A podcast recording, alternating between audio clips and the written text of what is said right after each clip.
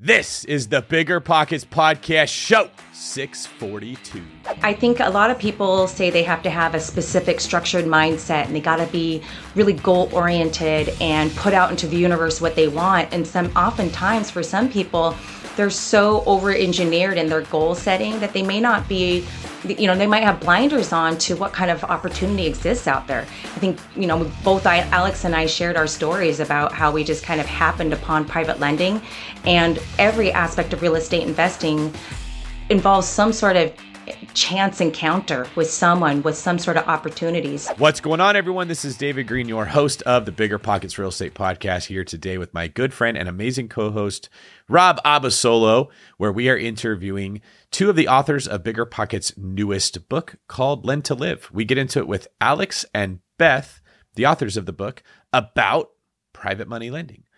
Lots of things that you probably had no idea that go on behind the scenes. How to vet a private money lender to make sure that they're the right one for you, what to look for, what questions you should ask, and how this whole thing works so that you can scale or supercharge your business. Rob, what did you think about today's show? This was my this was uh yeah, yeah the the wheels turn very often for me on on bigger pockets, but today was a very special one because it, I know this wasn't the, the intention for today's video is to really talk about the world of private money lending and how to vet your your private money lenders. That's a very honestly the largest part of this episode.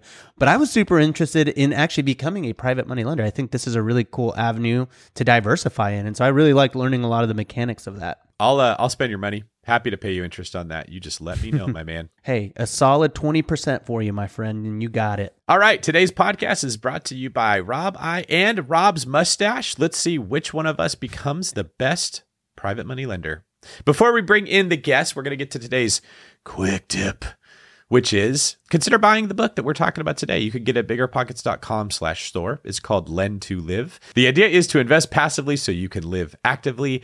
And today's guests do a very good job of spelling out in detail how you can achieve the same for yourself biggerpockets.com slash lend to live. Two as in the number two. Lend number two live. Well i actually have a i have a second quick tip for today. This is really important too. This is going to change a lot of real estate journeys just by listening to this tip. And it's to set a reminder in your phone to remind you to take out your trash every week. Because i'll tell you what david i forgot to take out my trash last week and i am paying dearly for it with a trash can full of maggots, and uh, it's it's caused some divides in my household. I'll be honest; it's it's not been a pretty week for us because we don't have anywhere to put our trash. It's funny that you say that because two weeks ago, for whatever reason, my credit card stopped making the automatic payment to the city where I live for both the water bill and the trash. So trash guys apparently have like a chart or something that tells them don't pick up this person's trash because they didn't pay their bill.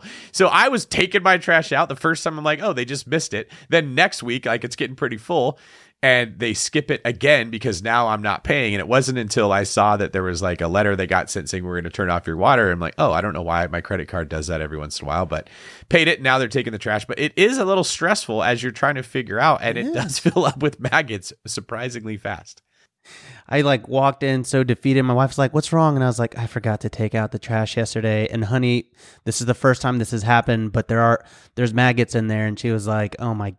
And yeah, so I had to. Sh- the whole mustache is my redemption story to her because she she's like mustache or you're sleeping in the doghouse tonight. So here we are. Here we are. Very resourceful of you. What's better than low money down? No money down. Now through Rent to Retirement you can buy a brand new construction turnkey rental property for no money down. Wait, hold on. This can't be right. I need to double check with Zach, Rent to Retirement CEO. Oh, hey, Rob. Zach, how the heck are you selling turnkey rental properties for $0 down?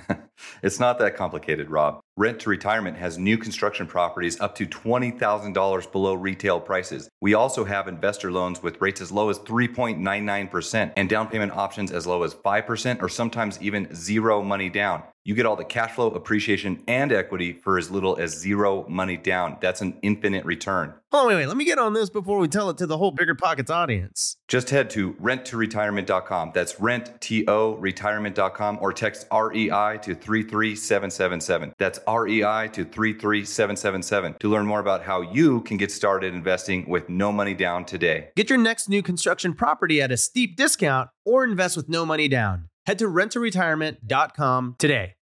We know, and you all know, why it's super important that good tenant screening is absolutely critical to your management process. Luckily, RentRedi, the comprehensive property management software, has a new feature that makes tenant screening a breeze. In addition to TransUnion certified tenant screening, RentRedi now offers proof of income verification. RentRedi's automatic tenant proof of income verification ensures an in depth check of each applicant's financial stability. With Plaid certified tenant income and assets reports, you can see a potential tenant's income summary and total earnings by month. All tenant screening and verification is paid by the tenant and done through the desktop and mobile app. It's time to say goodbye to gut check tenant screening and feel confident renting out your property with RentRedi. And as a matter of fact, all Bigger Pockets pros have RentRedi included in your pro membership. If you're not a pro, RentRedi is offering you 50% off of their annual plan. New customers visit rentredi.com and use code BP2024. That's R E N T R E D I.com using code BP2024. That's BP, like bigger pockets, in the year 2024 to save 50% off of one year of RentRedi.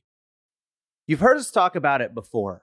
High interest rates are crushing real estate investors, leaving even some of the best investors in need of funding now. But with today's liquidity crisis, who can fill the demand? With Fundrise, America's largest direct to investor alternative asset manager, you have the opportunity to. Fundrise's new opportunistic private credit strategy was designed specifically for this new market environment. Fundrise supplies high demand bridge financing on high quality assets with credit worthy borrowers. Top real estate investors get the funding they need while you walk away getting paid a healthy interest rate. To date, Fundrise has completed more than $500 million worth of private credit deals with an average net interest of 10.8%, and they've already amassed a pipeline worth more than $300 million. Don't sit on the sidelines. You can take advantage of this unique window of opportunity while it lasts with Fundrise's new private credit strategy. Ready to start? Go to fundrise.com slash pockets to learn more. That's F-U-N-D-R-I-S-E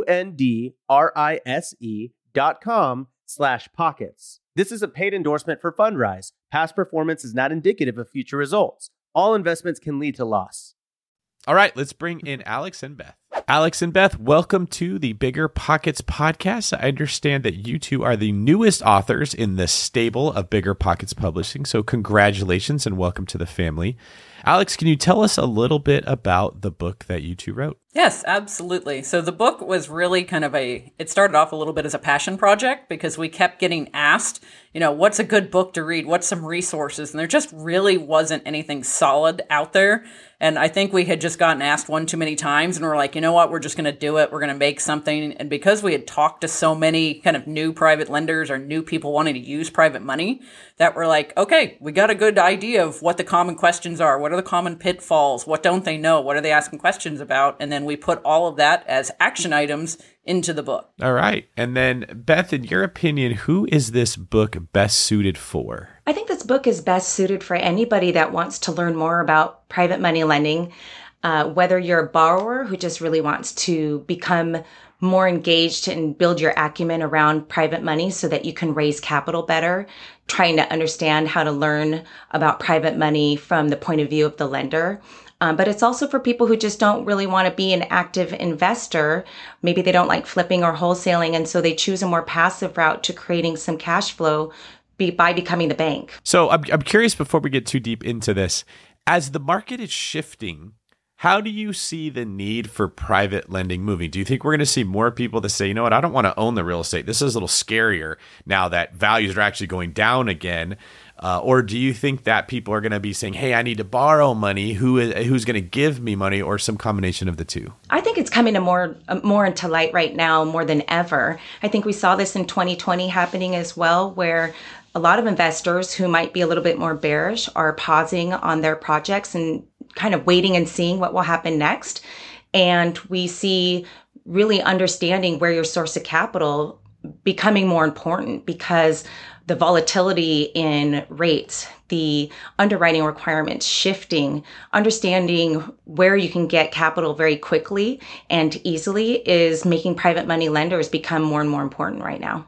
I think it's probably going to only increase the demand for private lending right now because those people have nowhere to go. Like I mm. literally ended up in private lending because a friend of mine, his hard money lender called him right when the world was shutting down with COVID. And the hard money lender said, sorry, dude, you know, you're out of luck. We aren't funding any more deals. And fortunately, we just knew each other and we said, okay, let's make a go of it. But that's happening in a more increasing pace now because some of these hard money lenders aren't necessarily closing their doors to pause. They're closing their doors for good. Oh yeah, I just actually wanted to establish a baseline here because we're going to be talking about private money lenders, you know, private money in general. Can we just start with the a simple definition of what private money is and how it differs from, you know, traditional money?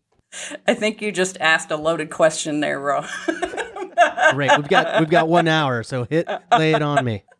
So, the way we define private money is is capital that someone directly has control over. Uh, there's not strings attached. It's kind of the easiest way to think about it. So I have a pool of capital potentially sitting in a bank account, retirement account, and I am the decision maker. I am underwriting the deals, and then I am moving those deals forward with clear to close. What is currently happening in our industry is hard money lenders are now trying to rebrand themselves as private lenders direct correspondent lenders. They have all these phrases that include the word private lender. And I don't want to sound like I'm, you know, making something bad out of hard money lenders. They're just different because their source of capital comes with strings attached.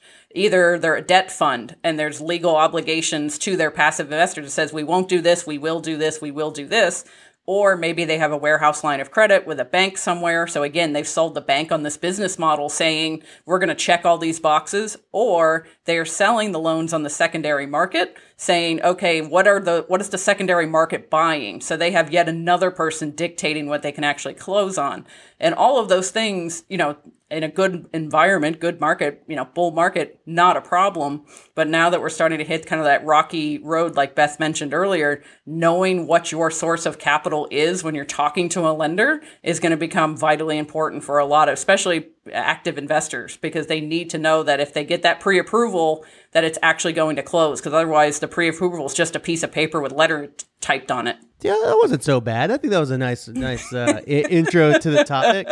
So, hard money lenders, there is a little bit of a not necessarily a, a, branding issue, but there are people who would consider that private money. But it's just really important to be clear on where the actual source of that money is because it dictates some of the, I suppose, legalities around how that lending takes place. Is that is that kind of correct? Well, it's not just legality. It's it's also how you are able to loan your money out. If you're a truly private money lender, like Alex and I lend out our own money, I can call the shots. It's basically like a choose your own adventure. I can dictate the rates, I can dictate the terms, I can pick the partner or the borrower that I want.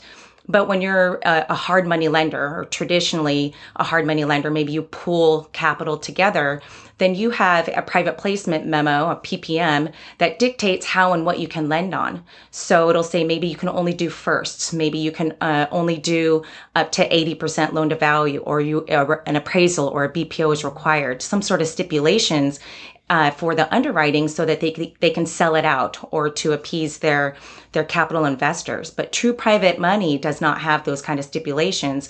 Um, specifically, if you're not going to be backed by the institutional uh, capital that Alex was speaking about. If you don't sell out your loans or you're not going to get it funded by uh, Wall Street, then you can do whatever you want. Yeah, that's a great point. You sort of, it, it's much more a relationship based business versus metrics and guidelines like you're going to come into with hard money. So, do you feel that that is more of a benefit to the person who's lending money or the person borrowing money or both? I'm going to say it's definitely both. Uh, Beth and I like to play this jockey versus the horse game where, um, you know, which one do you bet on? Do you bet on the jockey or do you bet on the horse? And I tend to be more along the lines of the jockey, which would be the borrower, and Beth is more along the lines of the horse. It's not to say we're ignoring the other one, but kind of in Pareto's principle, the 80 20, I'm going to look at the, the person 80%, maybe the property 20%, and Beth is probably going to be doing the opposite. This is really interesting. Can you guys explain that a little bit more, Beth? Maybe let us know uh, why you go down that direction. Then, Alex, I'll ask you the same question. Well, in very simple terms, I feel like properties don't disappoint me, but people can. And so the most important thing for me in terms of especially scaling private money, because Alex and I both started out lending out our own money. And over time, you become really the most popular person in the room because borrowers want to know who you are. People want to invest through you because they hear about your great rates of return and, and so on and so forth, being the bank. And so I like being able to have the ability to put a large equity buffer on any loan. So if the market shifts, if a GC just goes dark, because that's never happened on any project, right? Then I can accommodate some of those those uh, variables that might not even be, uh, you know, a borrower problem per se. It just helps protect me and lets me sleep well at night. Relationships are important, but as you start to lend out more and more, you have to scale what you're going to look at because you can't look at everything under the sun. You have to make the best decision you can with the, with a very limited amount of information. So I choose the property. That's a good point. Alex, what do you think? Why do you choose the person? Uh, I am definitely person because I feel like no matter how good the deal is, that if you have someone who can't make timely decisions, doesn't make doesn't communicate, doesn't has a really crappy partner, choose a crappy partner. You know, whatever that happens, it doesn't matter if you hand them a deal on a silver platter. If they don't have those fundamental skills in place, then it's nothing's going to happen. And I also kind of base on the relationship where do I feel like this particular investor is going to do everything in their power to make me whole? And if this deal goes sideways, are they the type of person that's going to make me whole? Mm. Because it might feel like everybody you know is involved in real estate, but it tends to be a pretty small circle. So if you burn one private lender, I guarantee you that you're, you know, somewhere in the, you know, Cajun underground is going to be found out that you burned one private lender and then nobody's going to lend to you again. Um, so that's why I really base it on the relationship because it's like, okay, if this is a good deal and I have faith you're going to make me whole, then we're good to go. So Beth, when you're looking at the property, what are the key metrics that you're like, this is what I need to see. And if I get this right, the deal is probably going to be okay? Well, as I mentioned before, equity buffers everything. And from a lender point of view, we, we talk about it in terms of loan to value, uh, whether that's looking at, at, at it from a loan to purchase price or loan to as is value. But we're also looking at the loan to ARV, the after repair value, um, implementing uh, formulas like the 70 30 rule, which you guys have uh, explained it very well on biggerpockets.com. We want to be able to make sure that there's enough profit margin that is going to make sure that our principal is going to be returned and that we can make some interest on it too. But really, principal preservation is the primary objective for private lenders. And so that equity buffer, uh, you know, traditionally for my loans, I like to keep it around 65 to 70% loan to value.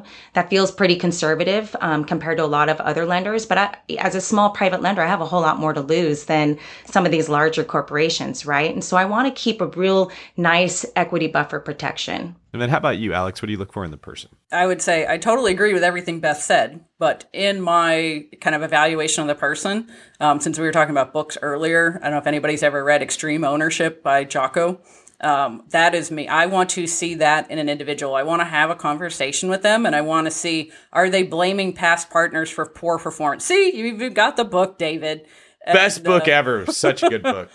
so that is really that is really me. Like i want to see someone who's going to step up and take ownership of what they could have done better. So yeah your last deal you might have lost $10000 doing your first flip but i bet you learned a lot. And if they're standing in front of me going this is my next flip this is my second flip and they go, "This is what I screwed up on. I hired the wrong general contractor. I I picked out the wrong flooring. I didn't pull the permits." But if they're constantly saying, "Oh, the contractor was crappy. You know, they they didn't do this, they didn't do that. It's just excuse after excuse after excuse." To me, that's a red flag mm. because me as a lender, I'm basing on that person, that relationship. And so I want to see some ownership of what you've done. It doesn't have to be, you don't have to paint me, you know, rainbows and unicorns, but I just want an accurate representation of how you thought this deal went and why. Yeah, it's a, it's an accountability, right? In in owning that accountability, I think it. I mean, especially in a relationship, I think there's probably a lot of trust that that is built if you are uh, held accountable and you and you do take the ownership. So clearly, both of you have done this for a while. You guys are experts in the world of private money lending and everything like that. I have to imagine it didn't always start out this way. So, can you tell us a little bit about how you got into this world? Uh, I'll go first. So, uh, I was set up on a date with my now husband. Um, we talked casually about real estate. I grew up around real estate. My parents did it on the side as a hustle, flipping and owning rentals. And uh, he talked about getting into private money lending again. He hadn't done it since before 2008. And truthfully, even though I knew a lot about real estate, I had never heard the term before. So I'm pretty sure after that date, I went back home and I Googled it just so I could understand it better. Um, I'm not going to lie. I think that a lot of private lenders just kind of happen into this because they have casual conversations over a glass of wine, which Matt and I did. Um, and then it piqued my interest because how could you possibly become the bank? Um, how could you actually invest in real estate without having to get your hands dirty and, and build sweat equity? So it piqued my interest and he asked me to help him. I had a lot of marketing and, and project and program management background. So I got into it that way, just all by chance. What, what about you, Alex? I'm laughing so hard because my story is very similar. Uh, I went to a REIA meeting, a local REIA meeting. Uh, we were stationed, my spouse is active duty, so we were stationed in Florida at the time. And uh, just southern person. I've never met a stranger. This guy walks up and starts chatting, and uh, he's like, "Have you ever thought about being a loan officer?" And I'm like, "No. Like, I'm in college to be in to be a chemist. Like, that wasn't in the radar." And uh, he goes, "Oh, so you must be good with numbers." I'm like, "Yeah, I took Calc three. You know, we're doing okay. My number, my math has more letters than numbers in it these days, but I could do it." And he explained a little bit about what the process was, and this was like 20 years ago. This is back before phones were smart. Everybody was faxing stuff. And I was like, okay, cool. Like, we'll give this a go. And it actually turned out that he was a private lender and he was also a hard money loan broker. And so, this being Florida, everybody golfs. So, he was routinely out at the golf course, and I was the one running applications out to borrowers. I was taking phone calls. I was a person in the office accepting the checks, you know, when the mortgage payments were coming in. And I really got to see real estate from what I call the other side because I'm going to these REIA meetings, I'm going to these landlord meetings, and you keep kind of hearing the same recurring things. People are talking about contractors, people are talking about tenants not paying, but they were in this guy's office every time on the first with their mortgage payment in hand, and my guy's out on the golf course, and I'm like, yeah, I like this side better. Like I don't have to deal with tenants. Like I'll I'll do that. I'll go. You know, I don't golf, but I'll come up with something to take take up my time. So, so you're a so I guess it's safe to say you're a uh, you're a financial chemist now. uh, right. you're, you're, working the number on that end, right? Um, so I, I have a, a, question here on the technicalities. I'm still trying to wrap my head around hard money versus private money because I, I understand a little bit from the standpoint that you were saying hard money they have different sources of income. They're pulling it together. It might be a fund.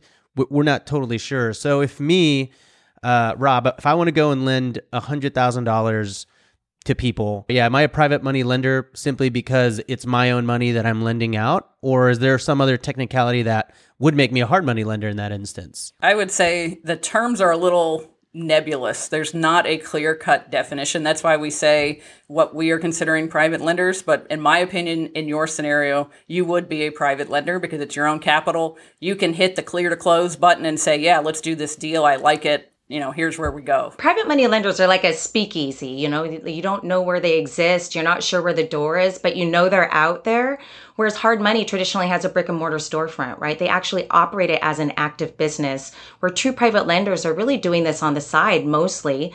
Uh, and so that's why you don't know them. They're not advertising, um, they don't actively run a business around it. And so they're a little bit more elusive. Yeah. Okay. That, that actually helps quite a bit because I think sounds like the average a person that has money stashed away. They they could just be a private money lender if they if they're like, hey, I want to make X amount return on my money. I'm going to go find an an investor to partner up with, lend out money. So when you were starting out in this world, did you lend out your personal money just right out the gate and fund like people's deals 100% of the time or like Alex you said that you you met you you were kind of working with somebody learning the ropes did you partner up with someone on your first private money deal to, to lend out like the whole sum to an investor. I mean, I I did not. We funded the our first deal entirely from our own capital. But to give someone, because I think one of the kind of misunderstandings with private money is everybody thinks you need to start with like a million dollars. Like you can't do anything in lending unless you have a million dollars.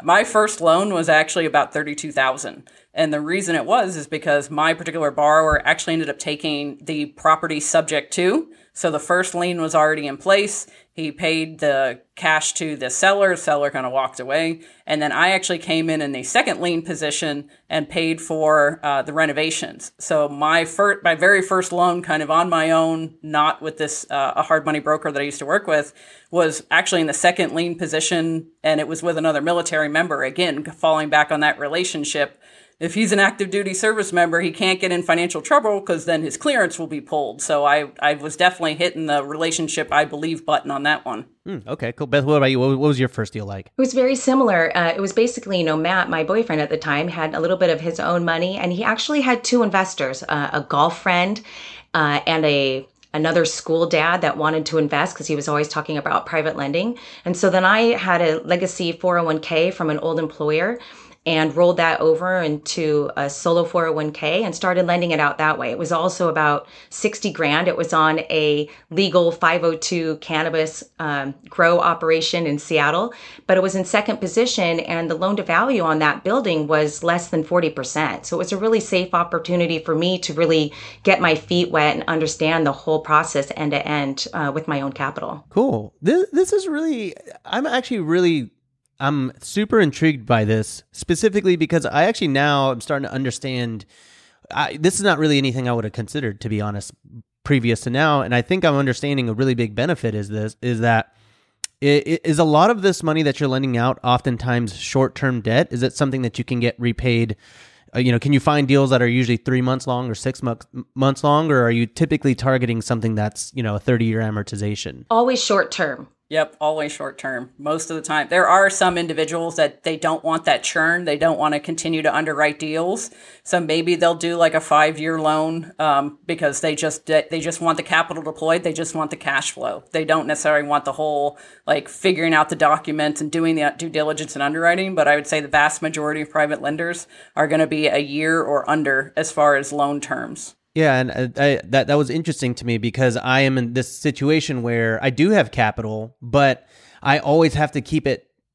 I want to not stashed away for a certain reason, right? Like at my position, like I have to keep a lot of money available for taxes, right? Taxes are coming. Well, taxes. I filed an extension, but in October, that tax bill is going to be due, and so I know I cannot spend that money. However, if I were to work out an arrangement where I can lend it for, let's say, six months, you know, a couple months ago, I could have planned for this. I could have been making money on my money that I have to pay Uncle Sam, or I have other projects that take me anywhere from six to 12 months to permit, like different glamp sites or tiny house village, for example. And I know I got to keep that, you know, saved for a, an instance whenever I'm actually going to break ground out there, but I don't, I can't use that money because I know I have to section it off for that. So I'm starting to understand. I'm starting to understand that aspect of it. But for someone getting started out in this whole world, there's a I, I got it's it seems scary. It seems scary to just be like, all right, you need 200k, I got it, or let's say even thirty six thousand dollars if you're first starting out. Thirty six thousand dollars is a lot. So what kind of protections do you have as a as a private money lender, uh, if any? So what we offer our private lenders because. Uh, just a little bit about my background. As we sort of grew, and friends of friends heard what I, were, I was doing, they would ask if we would lend out their money. Um, and so it just kind of grew organically. And now it, it's that we lend out quite a few different people's uh, capital.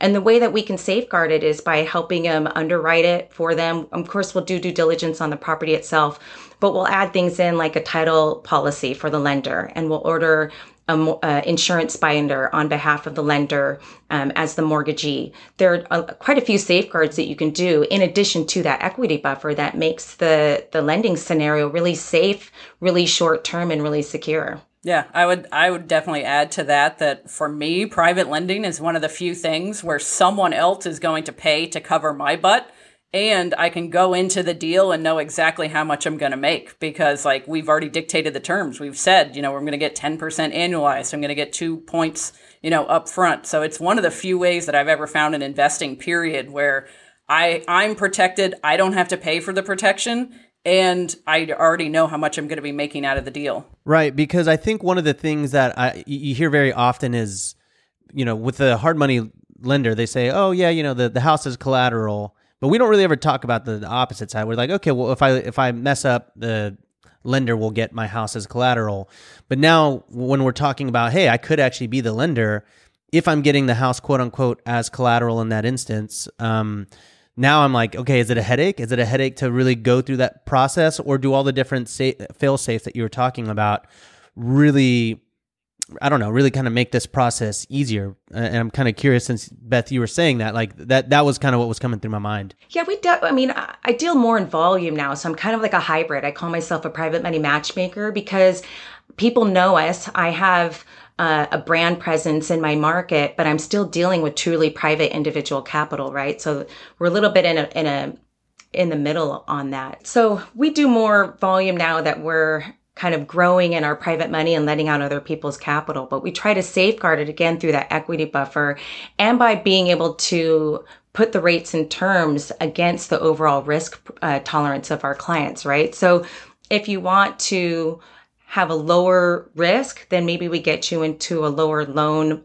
to value. And then maybe your interest rate's a little bit lower on that too. But we have some that will take on a much higher risk. And so if it does get into a situation where it ends up defaulting, it's not really a bad scenario. I mean, we have less than a 4% default rate year over year, and we've never had a principal loss.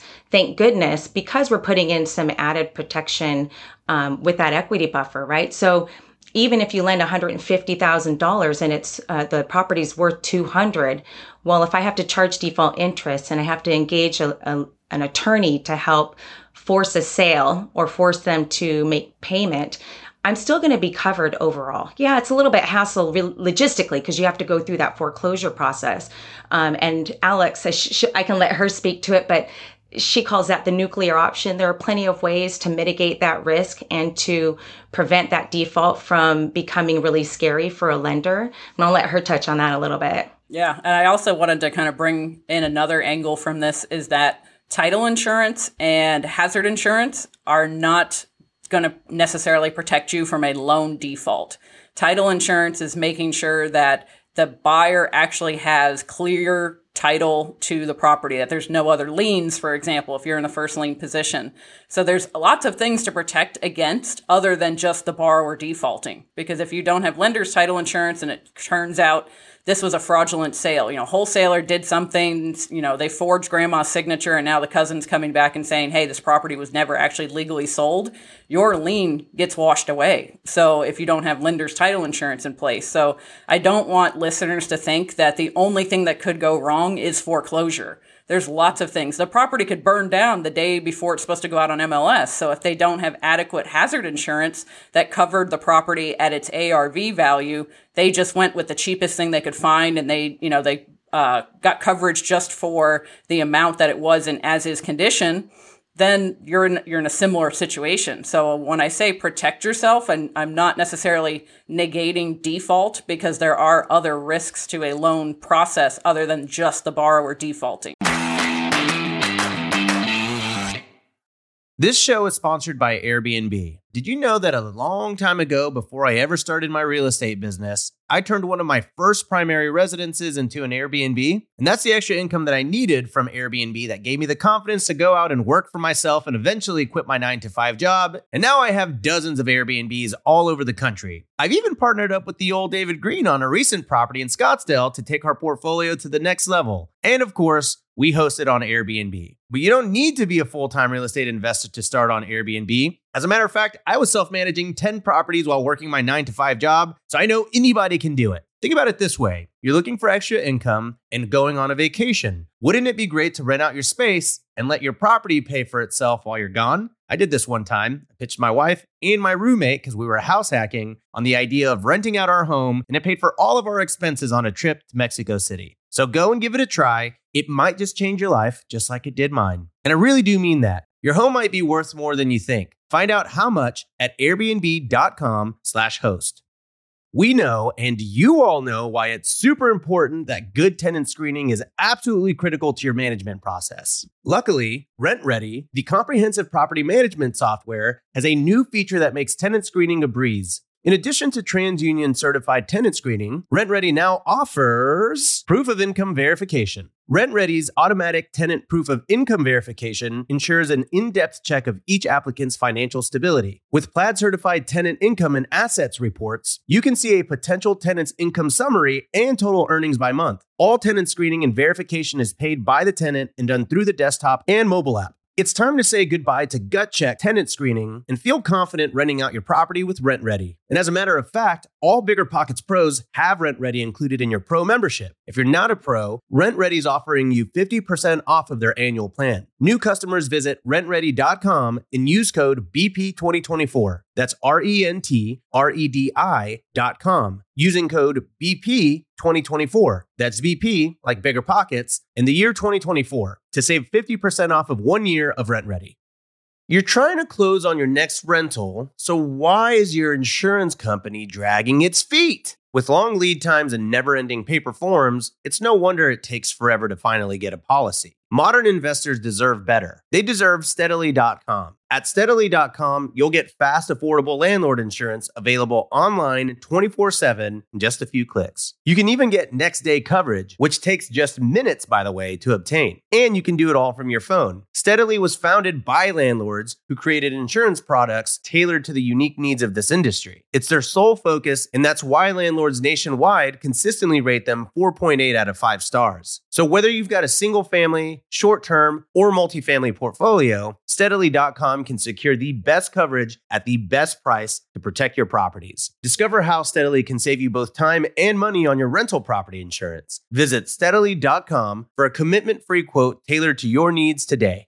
In each of your businesses, we'll start with you, Beth, and then I'll ask you, Alex. How often is a default something that actually happens? Do you have the numbers of like a percentage or uh, maybe even just a rough idea of how often you have to foreclose and sell properties? Well, like I said, uh, you know, our default rate is less than 4%. We're really proud of that. Some lenders are much higher than that. Um, for our volume, we're still considered relatively small. Um, since 2020, when COVID hit, you would think that there's more, and I've actually only had three. Two of them actually went to auction, and you know, we were able to recover all of the principal, all of the interest, late fees, default interest, as well as legal fees that were incurred associated with having to take it to auction. Um, prior to that, I only had a handful in eight years, originating, you know, hundreds of millions of loans. Um, it, it just doesn't happen very often so long as you put those precautions in place while you're originating it and not taking care of it afterwards. I would say for me, I haven't had anything necessarily default to the point where the loan, you know, we had to go to foreclosure. I've had a borrower that was um, basically the loan needed to go a little longer because of the supply chain problems during COVID. This guy ordered windows the day he closed. He showed me the invoice and it took four months for windows to show up. And so they, they had a contract on the property, contract on MLS and said, hey, we're good to go. We're just literally waiting on Windows to be installed. So we had to extend the loan. But he was very upfront and very communicative mm-hmm. about it. So it really wasn't a problem. It's, it's just nothing we could do. You know, we can only get Windows so quickly, especially during the early parts of COVID. So I think again, going back to that that what most people would consider the nuclear option of foreclosure, yes, technically his loan was in default. He, you know, we had reached the end of the six month term, but because he was open with communication, he was always very forefront, like, hey, this is what I've done. I knew this was going to be a problem. At that point, we elected to modify the loan and just extend it for a couple more months until the windows could be installed, we could close escrow and get repaid. So that's why I called the nuclear option foreclosure. That's what I wanted to point out because I think a lot of people hear this and they're thinking like, if I go one day past what we agreed on, they're foreclosing right away. But you two are both saying, no, I take pride in the fact I don't have to do that very often. We don't want to have to foreclose. And I'm sure it also is nice when you can get repeat business. You get the same people coming back, you build a relationship, they know how you work, you know how they work. So, on that note, when someone's vetting the private money lender that they're going to borrow money from, what are some things that they should look for? I'll start with you this time, Alex. For me, I'm going to say the first thing above all, never, ever, ever send them any money There is no private lender, a legitimate private lender. They are not going to request thousands and thousands of dollars up front. They're not going to request some, you know, $5,000 as an application fee, whatever their BS they're trying to sell you. So no, if you take away anything from this episode, please do not send a quote unquote private money lender thousands of dollars up front. That's a no. Um, there's a couple different industry associations they are not necessarily compulsory to be a member of, but if they are a member, that does show that they legitimately care about the ethics, best practices in lending. One of them is the American Association of Private Lenders. Um, you can go on their website, you can search for the person's name or company, and if they are a member, it will pop up. Um, another is lenders are sometimes required to have what's called an NMLS number. Um, anybody, again, it's it's a licensing thing. You don't necessarily need to be licensed, so they might not have that. So not having that doesn't necessarily, again, exclude them. But another thing that you could do, most private lenders tend to be very hyper local. They're going to either lend where they live or they're going to lend in a very small market if they are a distant investor. You could ask them, "Have you closed any loans in this area?" and they go, "Sure." Then you can ask, "What what's the name that you closed under and you can actually search public records for past deeds of trust or mortgages depending on the state you're in and see what they have funded how long was it. You can see when it was paid off. You could see how much it was. There's a lot of information on public records that a potential active investor go and say okay i just want to see a couple other deals that you funded. You know what's that information? I would add in that i think that performance is more important than rates and terms especially when you're dealing with truly private lenders. A lot of them as i mentioned before they don't really do this every single day. It's not their active day job. And so you really want to make sure that a private lender understands the nature of your business, that understands the project, and isn't going to hamper it in any way. Um, when you're dealing with novice lenders, there can be a tendency for them to maybe stall or not meet your immediate needs, especially if you put maybe some money on a draw and and you want to see performance. So from an investor standpoint, I would caution about shopping just rates and terms and really making sure that the private lender can truly perform the way that you need them to as you would if you were going to a traditional hard money lender. When you're vetting the performance, what if you're what if you're it's like a new relationship, you know, if you've never met this lender before, if you haven't really worked with them, obviously you're going to interview them a bit, talk to them about their process and what, you know, their experience and everything, but you know, on your very first deal with a private money lender, is there a little bit of a leap of faith with with that? Because you, you know you don't have the historical you know knowledge of, of what their performance is. There really is. I mean i think that the best way to raise private capital is to really like i mentioned before is understand what private money lending is from the point of view of the lender. And especially as you're trying to draw kind of novice capital into your network into the fold the more that you can really educate them on how to safely and secure their private investment in you in your project is a good way to be able to get them to buy into what you're doing and to gain that confidence. So even though you're going to try and ask questions to understand their level of competence as a private lender. If you're talking with somebody that's completely net new, then they don't really have a history, right? Um, but you might want to gauge their overall conversation, those nonverbal cues, like do they ask a lot of questions? Do they maybe come off as a little needy? Are they getting really into the weeds? Which there's a balance to that, right? You want to be able to give them just enough information, but you don't want them to be maybe overly nitpicky about things. And so you know, if I'm an investor trying to seek private capital, I just don't want someone that I feel is going to not trust me and end up meddling and maybe stifling my project. I want to make sure that they feel confident in me and in my project so that they can leave me alone and let me go do what I do best. That's a good point. So I was just thinking about this. Like, there's oftentimes where I'm working with a professional in any space. It could be a lender, it could be a licensed broker, it could be a real estate agent, where you will have a question and you will ask that email, text, whatever.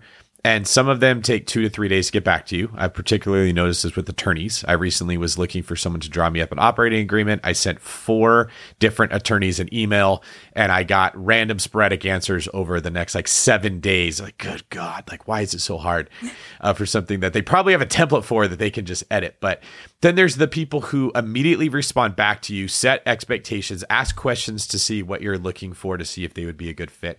And I've just like over the years of doing this, have sort of learned pay attention to those ones, right? Like the response rate they have and the decisiveness and the confidence that they have gives me a good feeling if I want to work with them, as opposed to what I think uh, the amateur mistake is, which is just to say, what's your rate? What's your terms? right? They'll it, almost every time you do that, you end up finding the best price ever at Walmart, and then you get Walmart quality, and then you complain about real estate investing as a whole because you had the really bad experience. Uh, do you two have like a, a similar uh, way of looking at this where you try to respond very quickly and you're looking for clients to do the same. What, what's your advice regarding when they don't know anyone at all they're not coming via a referral or maybe they just heard about one of you through the grapevine? Uh, what specifically do you think you can give our listeners as really good tips to look for in that communication? I would say the first thing is ask them what they are willing to lend on. And so just a very simple question, you know, because for example, they might only lend on fix and flips. They might only lend on something you're going to you're going to BRRRR. They, you know, it just really depends. So I'd ask them what they are comfortable lending on. They might not be comfortable doing a renovation down to the studs as their first loan, for example. They just might want like something like a paint and carpet cosmetic rehab as their first loan. So if you can paint them a picture or have them paint you a picture if you're the active investor on what they're willing to lend on. So is it single family homes in their local market? that are only needing paint and carpet rehab versus, you know, a major renovation of a multifamily. That's two very different projects. So I think if you lead with that, you're already trying to narrow down whether or not they're a fit for you and you're a fit for them. I would add on to that like how much money do you have to lend if you know, making sure that they understand that if there's going to be project overruns or, you know, God forbid we have another shelter in place and timelines get elongated, do they have enough extra capital to potentially infuse into your project to help you get across the finish line? Because one of the problems about uh, potentially working with some novice private lenders that may not understand uh, projects uh, and real estate investments all you know in general is that they may not ha- have additional capital or they may not want to. And then from an investor standpoint you're kind of stuck having to go out and raise capital or refinance your entire loan elsewhere just to get across the finish line. And that's probably what you don't want to do. Again it's trying to do your due diligence as a borrower and as a lender before that loan closes and not having to have so many issues after when it's in service is that a is it fair game to to ask that, or is that a you know are the that, that I'm always nervous to ask for like referrals or you know what you know when if when it feels like I'm interrogating them a little bit. It, it, that's totally fair game. Like no private mon- no private money lenders really going to take offense to that question of how much money do you really have in case I need it? Because I feel like that is a possibly like a red flag for me to ask simply because it sounds like maybe I will need it. Well, a softer way, in my opinion, to ask something like that is, you know, hey, the properties I'm generally looking at, my purchase price is around 200,000. Would that be a loan that you could fund? And then they just say yes or no. So you could come up and tell them about, and that also indicates to them that you've thought about your business model, that you know the numbers of your real estate business. So if you come forward and say, hey, Uh, my usual purchase price is somewhere between two and three hundred thousand. Is that something you can work with? You know, even for one or two loans, and they can either declare yes or no, and then that way know what you would consider sensitive information has been relayed. Okay, what do you think about closing quickly? What, how much should a, a borrower value how quickly that you can get funds for the deal that they're doing? I think that really is going to be very, very important moving forward because there's going to be as things as the market's correcting potentially in some places uh, potentially all places uh, being able to close quickly get things renovated quickly get it back on the market quickly is going to be paramount because even though real estate is tends to be kind of a slower moving asset valuation it's still moving. So understanding that it's moving and potentially it's moving downwards uh, going back to beth's point about having that healthy equity buffer that right now is of utmost importance because potentially your equity buffer could be going down quarter by quarter the longer this project goes. Yeah, being able to perform and get to close is extremely important. So I think borrowers really need to understand and pick, right? It's all about managing trade offs. Do you want quality? Do you want speed? You know, or do you want it to be cheap? To your point, like people don't come to me expecting Walmart prices. I'm going to be priced a little bit higher than some of your national hard money lenders out there that have access to really stupid low cost of capital. But I'm, I'm also going to provide them a value add that these um, national lenders can't. I can do hyper local uh, in-house valuations and do it really quickly.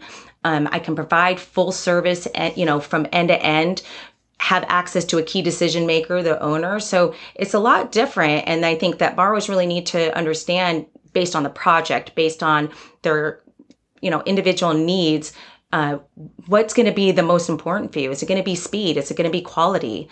Um, do you need, just need it to be cheap because your margins are kind of tight? It's kind of up to the the borrower to figure that out first, and then go find and right fit the the lender that they need to match that. And I would say, uh, on top of that, Beth and I both have people in our networks that a, an established borrower can literally text information to that private lender and say, Hey, look, I got this deal. I just got this contract. I need to close next week. And that's why I got the contract because I had a quick close and no contingencies. Can we do this? And, you know, we have private lenders in our network and maybe 20, 30 minutes worth of underwriting. Like she mentioned, these quick valuation processes, they can go, sure, just let me know where to wire the capital. So that speaks to, again, having that relationship with someone. If you've completed a a private loan with somebody, you've done well, you've communicated. A lot of times, you know, they're going to, the active investor, at least in my case, is going to come back and kind of call dibs on that money because they're like, hey, don't, don't lend that out anywhere. I got deal number two in the works. So as soon as that closes, we're closing on something else.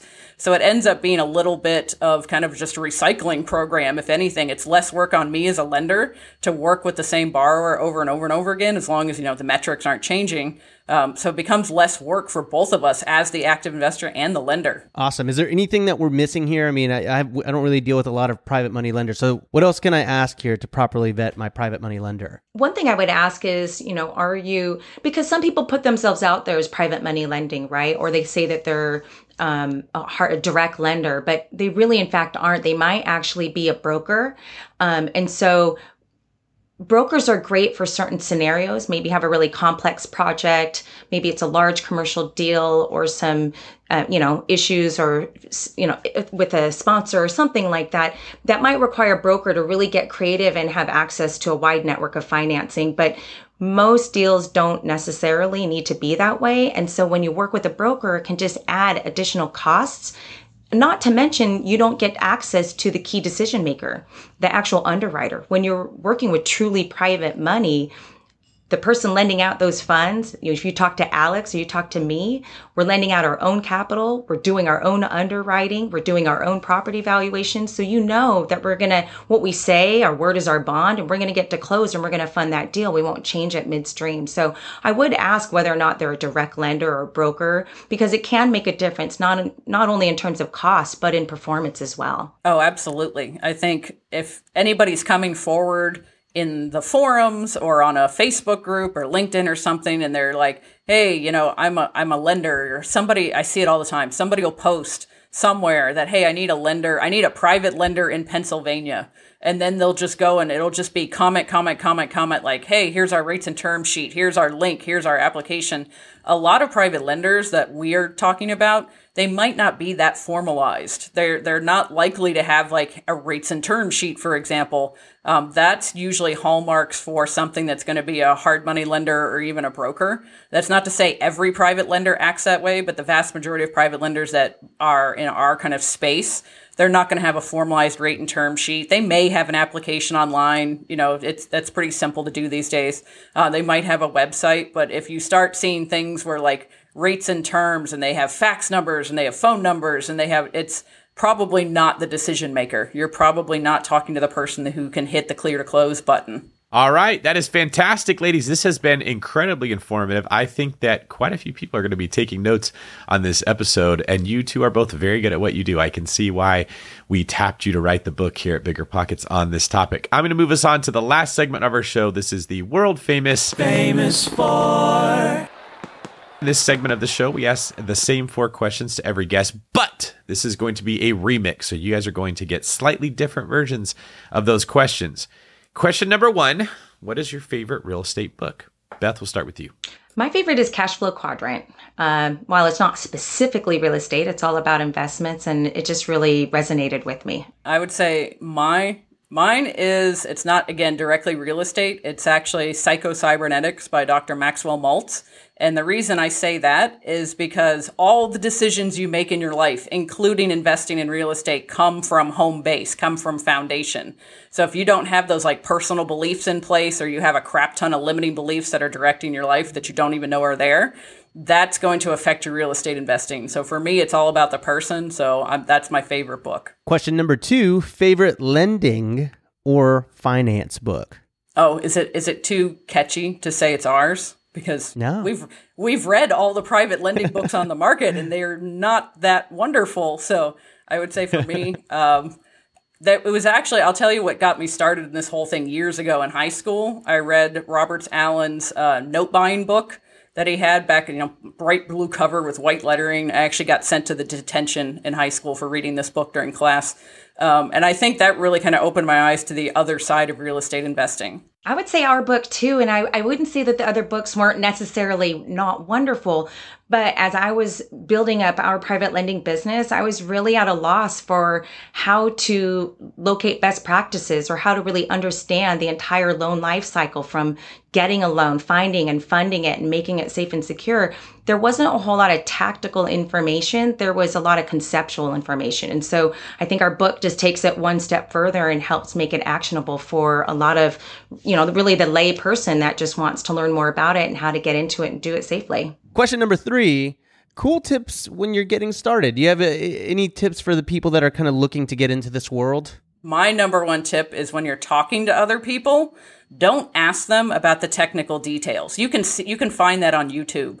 Instead, ask them if they would choose this method of investing again and why, or what didn't they like, or what have they tried before from their personal standpoint. Because you can learn how to flip a house. There's books about it, there's YouTube videos about it, but the opportunity to get to talk to an actual flipper and be like, dude, what is what is this really like? Ask their personal experiences because I think you're going to learn far more doing that than coming to people and saying, "Teach me all you know about flipping," because that's that's available out there. That's online. That's in books. The personal experiences are not. And I would say just be open, um, network, of course.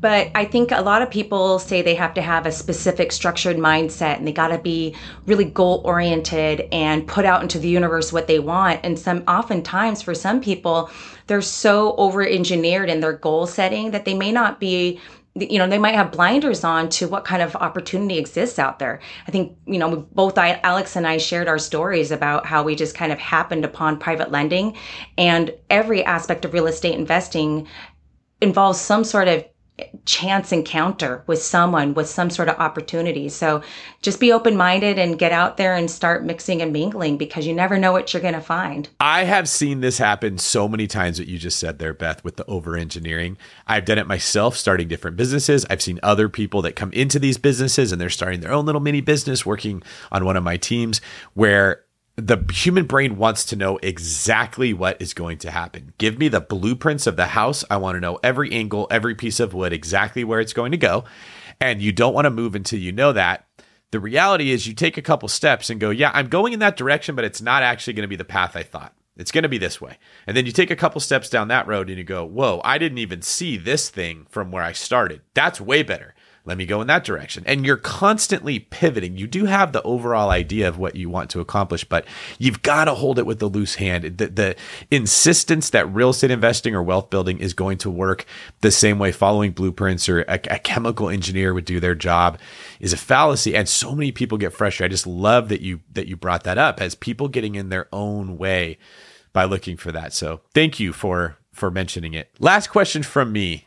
Alex, in your opinion, what sets apart successful investors from those who give up, fail, or never get started? It's going to be having an abundance mindset. You have to be able to walk in and go, how can I add value to someone else in this room? Because you're going to automatically attract other people that also have that same mindset because people want to invest with people they know, like, and trust. So if you walk into the room going, what can I add? You're going to attract those other people that are, what can I add? And then potentially you're going to find business partners like Beth and I managed to find each other.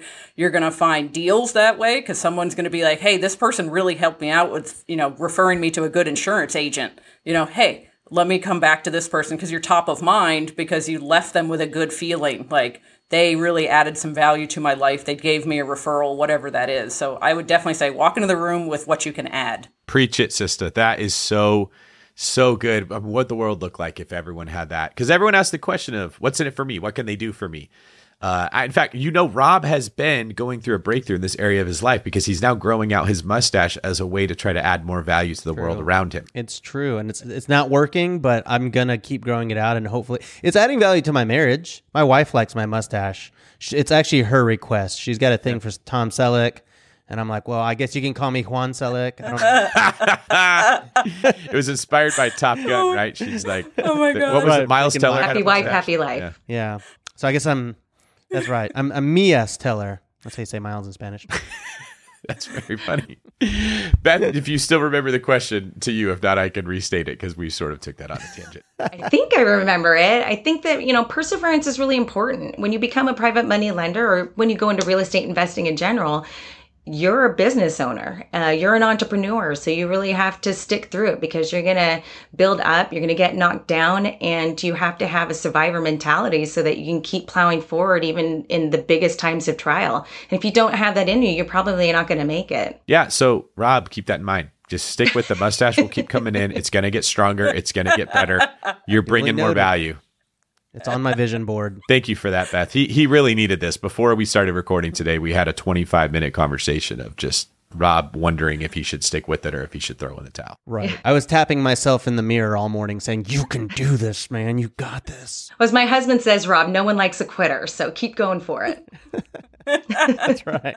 Well, thank you very much, ladies. If you don't mind, tell us where can people find uh, the book to buy it, and then how can they each get a hold of you? The book is available on BiggerPockets website uh, as the ebook and the paperback book. Uh, there will be an audible version, I think, available on Amazon for those that like to listen on the go. And you can reach us. Uh, we have a pretty easy email address. It's Alex and Beth at lend to live, the number two in there, dot com. So Alex and Beth at lend to live dot com. And then uh, where can people get a hold of you, Beth? Uh, likewise, I, you can reach me out at my company. It's Flynn Family Lending. We're based in Washington State. Uh, and you can also reach me at beth at flynnfamilylending.com. All right. Rob, where can people get a hold of you? Oh, you can find me on the YouTubes over at the Robuilt channel, R O B U I L T, and uh, on Instagram as well, Robuilt, R O B U I L T. You know, not not really changing the spelling, except on TikTok where I'm Robuilto. Yeah, you really shot yourself in the foot with that because now people are building fake accounts saying Rabilto on Instagram, and it's just confusing. Oh, I know. It's so frustrating. I just didn't think I I didn't listen. I didn't think this was going to be my life and I realized all these things. The mustache grew and then like the spam accounts came out. I don't know what am I supposed to do. Maybe we need to get your mustache its own page. That's probably what we need. Like your mustache, Brandon's beard. That would honestly solve And I don't know what my trademark would be. I'm a pretty boring guy. You got mutton chops a little bit when you grow them out. I don't know if you could have a page for mutton chops or if they'd qualify. Why not? All right. Well, thank you very much, ladies. This has been fantastic. If you guys would like a copy of the book, go to biggerpockets.com slash store. You can find it there and uh, leave a review. Let us know what you think. Anything you guys want to leave us with before we get you out of here? I would say just realize that private money lending can be something that anybody can do. Like I said, you don't need to ha- start with millions of dollars. You can start with a very low amount or even none of your own money. Just do brokering. So it's it's not as high a hurdle as most people make it out to be. To add on to what Alex says, it allows you to invest passively so you can live actively. And if anyone would like to get into the lending business, hit me up because we are hiring brokers for my company. I think that if you if you love real estate, this is something I tell people all the time. It's not work a full-time job or become a full-time investor. There is a huge spectrum of stuff that you can do in between that you two are a great example of where you're working in real estate. You can also own some real estate. You make money from real estate and you don't have to sit in that three hour commute that is draining your soul with the hopes of if I just buy enough property, I can finally get out of it. There's a lot of stuff in between. So thank you for sharing and painting a picture for us of exactly how that worked for each of you. Wonderful stories. Had a great time. Thank you very much. This is David Greene for Rob Juan Selleck Abasolo, signing out.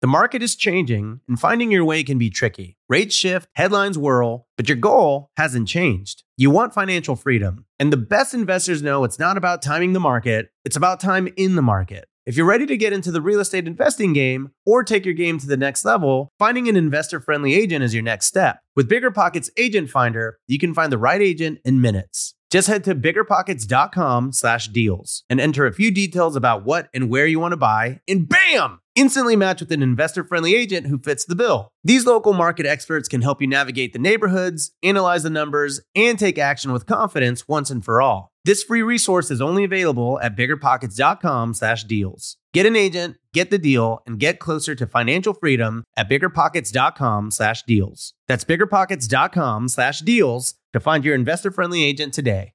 The content of this podcast is for informational purposes only. Past performance is not indicative of future results, and all host and participant opinions are their own. Investment in any asset, real estate included, involves risk. Use your best judgment and consult with qualified advisors before investing. Only risk capital you can afford to lose. BiggerPockets LLC disclaims all liability for direct, indirect, consequential, or other damages arising from reliance upon information presented in this podcast.